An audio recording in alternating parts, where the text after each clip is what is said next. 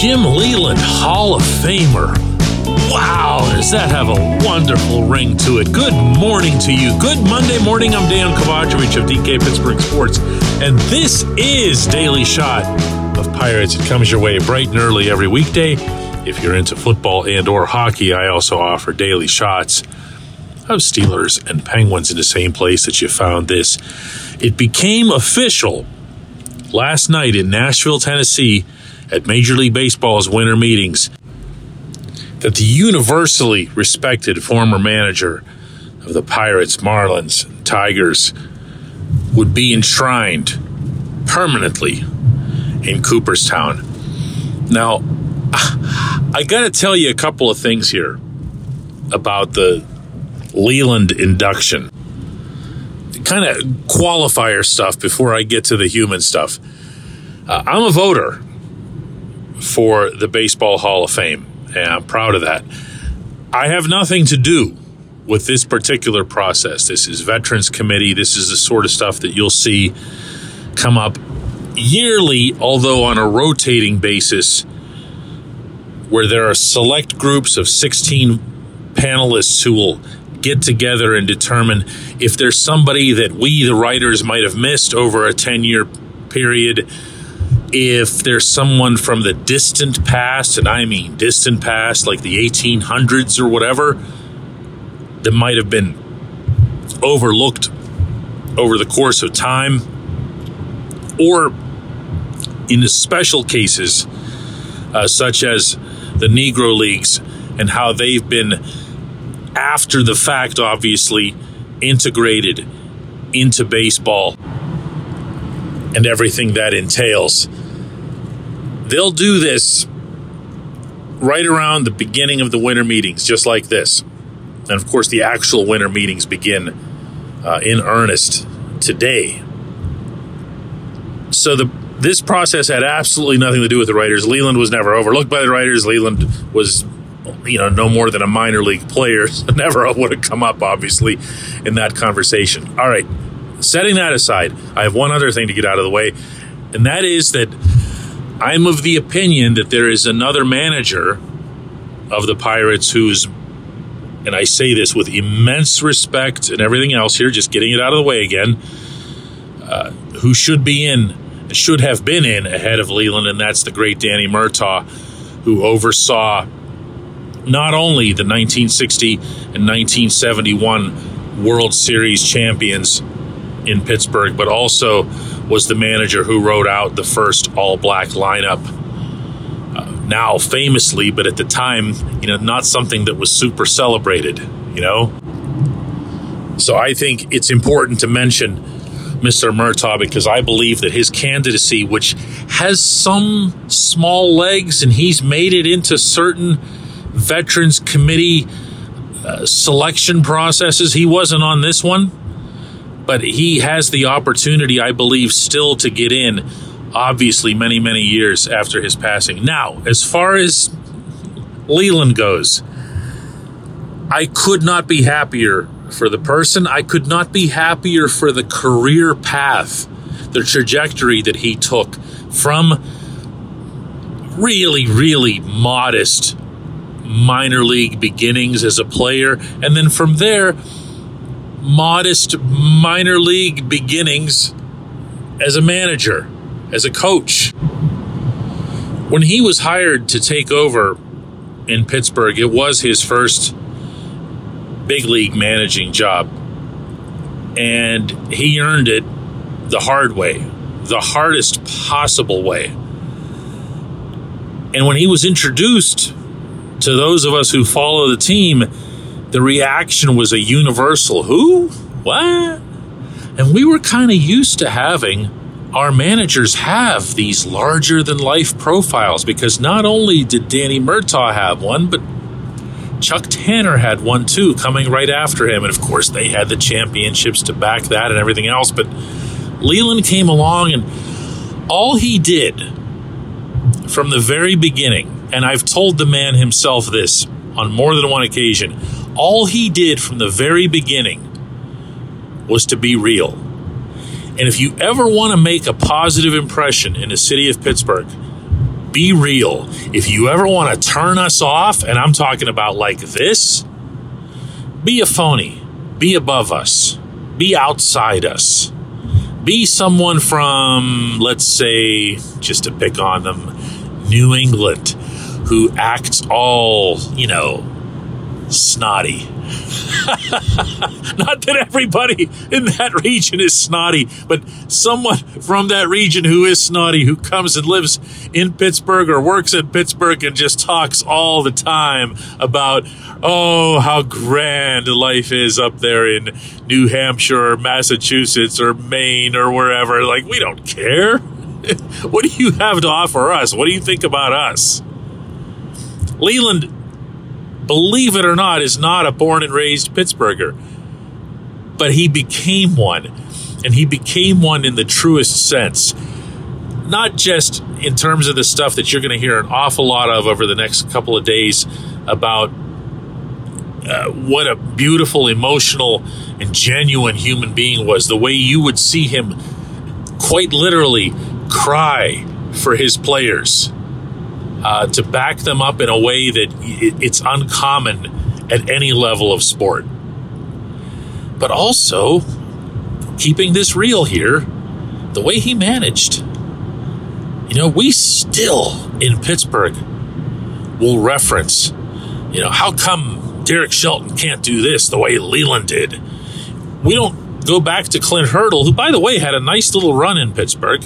Doesn't get anywhere near the credit for it that he deserves. I think, against some really steep odds, I should add, in terms of payroll, Bob Nutting, and all that other stuff. Uh, Clint remains the only guy who's won in that scenario. But we'll go past him, obviously, go past John Russell, go past Jim Tracy, whatever. You know, even Lloyd McClendon, you know, who lifted first base out of the ground. You know, Lloyd had his moments, but Lloyd Lloyd was hosed right from the start with the Aramis Ramirez trade and never really had a chance. We go back to Leyland. It's what we do. We'll say, how come, you know, Derek Shelton can't throw food all over the place when he's upset about it? Why can't he do some of the stuff that Leyland did? I brought it up in a casual conversation with Shelton. This was during an early September series up in Milwaukee and he was wearing a T-shirt that had Jim Leyland's uh, profile on it. And I loved that. Of course, I made a remark about it. He was telling me about some of his personal interactions with Leyland because Leyland is still in the Pittsburgh area and Leyland is still a regular at Pirates games. He's scouting for the Tigers, which I still find a little bit weird, but whatever. He's in Pittsburgh. He's working for Detroit. He's sitting in a in the seats that are behind home plate, fans are constantly going up to him through games and saying, Hey, Skip, what's going on? And he'll take time for everybody. But he'll also take time for Shelton and he'll talk baseball with him and he'll talk Pirates with him uh, without violating, you know, what it is that he's there to do for the Tigers. And he made that impression on Shelton. And Shelton told me, he said, I understand what people uh, loved and love about him. I, I, don't have that personality. I'm not the food thrower. What? And, and Leyland will tell you himself that he doesn't like that he's thought of for that stuff. That he doesn't like that he's thought of for the the Barry Bonds tirade in Bradenton, which was captured on video. And to this day, he and Barry are are best buds and and and love each other like brothers and see that whole scenario as something that actually helped Barry in his career. And this is that point in the program where I'll prove to you how much I respect Leyland by not even getting into the Bond stuff the way that I usually do. He was a manager for Pittsburgh. He was a manager who brought the Pirates back at a time when we didn't realize that we necessarily needed them back. Teams back then were all at around the same payroll. And in fact, the 1990, 91, and 92 Pirates, little known fact, all three of those division winners, the last division winners the Pirates have ever had, had the highest payroll in the majors. Did you know that? Yeah.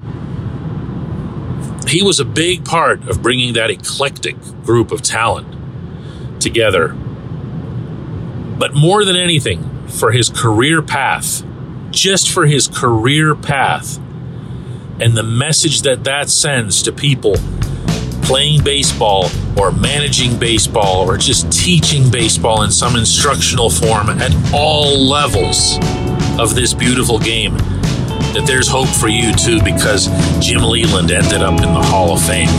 When we come back, J1Q. This portion of Daily Shot of Pirates is brought to you by our friends at North Shore Tavern, that's directly across Federal Street from PNC Park. It's home of Steak on a Stone, an eating experience, underscoring the word experience. The steak is brought to you partially cooked on an 800 degree stone, and you do the rest. It's a ton of fun, it's a great meal, and it's a baseball atmosphere like no other in Pittsburgh. North Shore Tavern, right across Federal Street from PNC Park. Your front door, your car, your bike, your computer, your gun.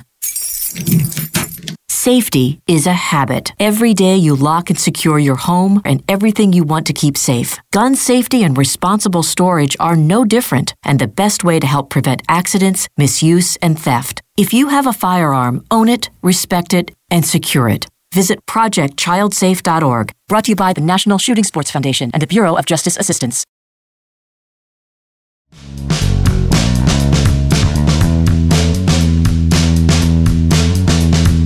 Today's J1Q comes from Lee, who gets right to the point and says, DK, are they even going to attend? And yes, Lee's referring to the winter meetings in Nashville. And yes, Lee, my understanding is that they're going to attend. In fact, they're already there, and you're going to hear from Ben Cherington today, later today, probably in the late afternoon, through any reporters that'll be there covering it, including our own Alex Stumpf of DK Pittsburgh Sports. They'll be there and they'll participate in the Rule 5 draft. And if there's any precedent to be culled, I guess, from the past here, it's that Cherington has usually made a move at the winter meetings. A lot like his predecessor, Neil Huntington, he's not one of those GMs who feels like uh, there's pressure on him to to do something while he's there on site, but also like Huntington, he would get something there, and I think at least in part because nobody wants the blowback, meaning not just on the baseball side, but also on the business side of the operation. Uh, believe it or not, they are mindful of things like this. They know that there are a lot of eyes and ears on the winter meetings, including from your own fans, but especially, you would think, in a year where you've pretty much pronounced 2024 as a let's get serious about this kind of year. My expectation out of these winter meetings, and this is based on nothing other than what I just said, which is precedent and having covered a bunch of these myself, is that you will see the Pirates emerge with a pitcher.